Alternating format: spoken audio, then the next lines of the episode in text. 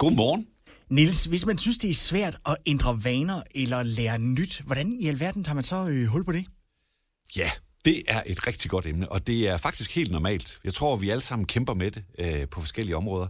Og det, der er det interessante, det er, at vi er jo programmeret øh, nogenlunde ens. Og der er nogle øh, engelske psykologer, der har fundet ud af, at det kan tage helt op til 250 dage at ændre en vane, selvom man virkelig, virkelig gerne vil. Og det skal man jo huske, inden man går i. Har I nogle dårlige vaner? Åh, oh, ja, men uh, næste år tror jeg vel, jeg får 35 års jubilæumsnålen fra, uh, fra tobaksindustrien. så jeg tænker, at uh, det er en halvdårlig vane. Ja, Ja. det er Ja.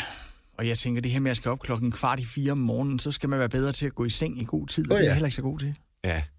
Så vil jeg nok helst tage fat i din, Søren, for det der med rygning, det har jeg ikke så meget forstand på. Men det er sådan, at når vi har nogle vaner, så taler man om trigger. Det vil sige, at der er noget, der ligesom starter den her vane. Og det er faktisk der, man skal prøve at, at gribe ind, hvis man gerne vil ændre på noget. Og hvis vi skal tage dit øh, eksempel, Søren, så er der noget, der trigger dig. Du kommer til at sætte dig i sofaen, du kommer til at streame noget, du gerne vil se i fjernsynet, eller hvad det nu er. Og der skal du faktisk prøve at spole et skridt tilbage og sige, kan jeg gøre noget, så jeg ikke havner i den her situation? Altså, hvad er det, der trigger det her? Og kan jeg så få nogle positive trigger i stedet for? Kunne det være, at jeg skulle tage 20 armbøjninger, så jeg er naturligt træt? Eller skal jeg finde på noget helt andet, så jeg ikke havner i sofaen? Det er egentlig det, der er tricket.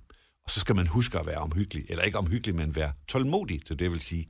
Så man, øh, man virkelig arbejder med det hver dag, og så tænker, at man må ikke give op, selvom det bliver svært, fordi det er svært. Hvad så, hvis man falder i? Ja, så skal man huske at klappe sig selv på skulderen og sige, det er også helt naturligt. Man må ikke, øh, man må ikke begynde at tænke, øh, så kan det også være lige meget. Tværtimod, så skal man sige, at det er helt naturligt. Og du har jo hele resten af livet til at lave det om, så det er bare, det er bare at holde fokus. Og så er der nogle af de der vaner, man ikke skal ændre på. For eksempel, at du kigger forbi hver, øh, hver fredag. Har du ikke lyst til at gøre det igen på fredag? Det vil jeg meget gerne.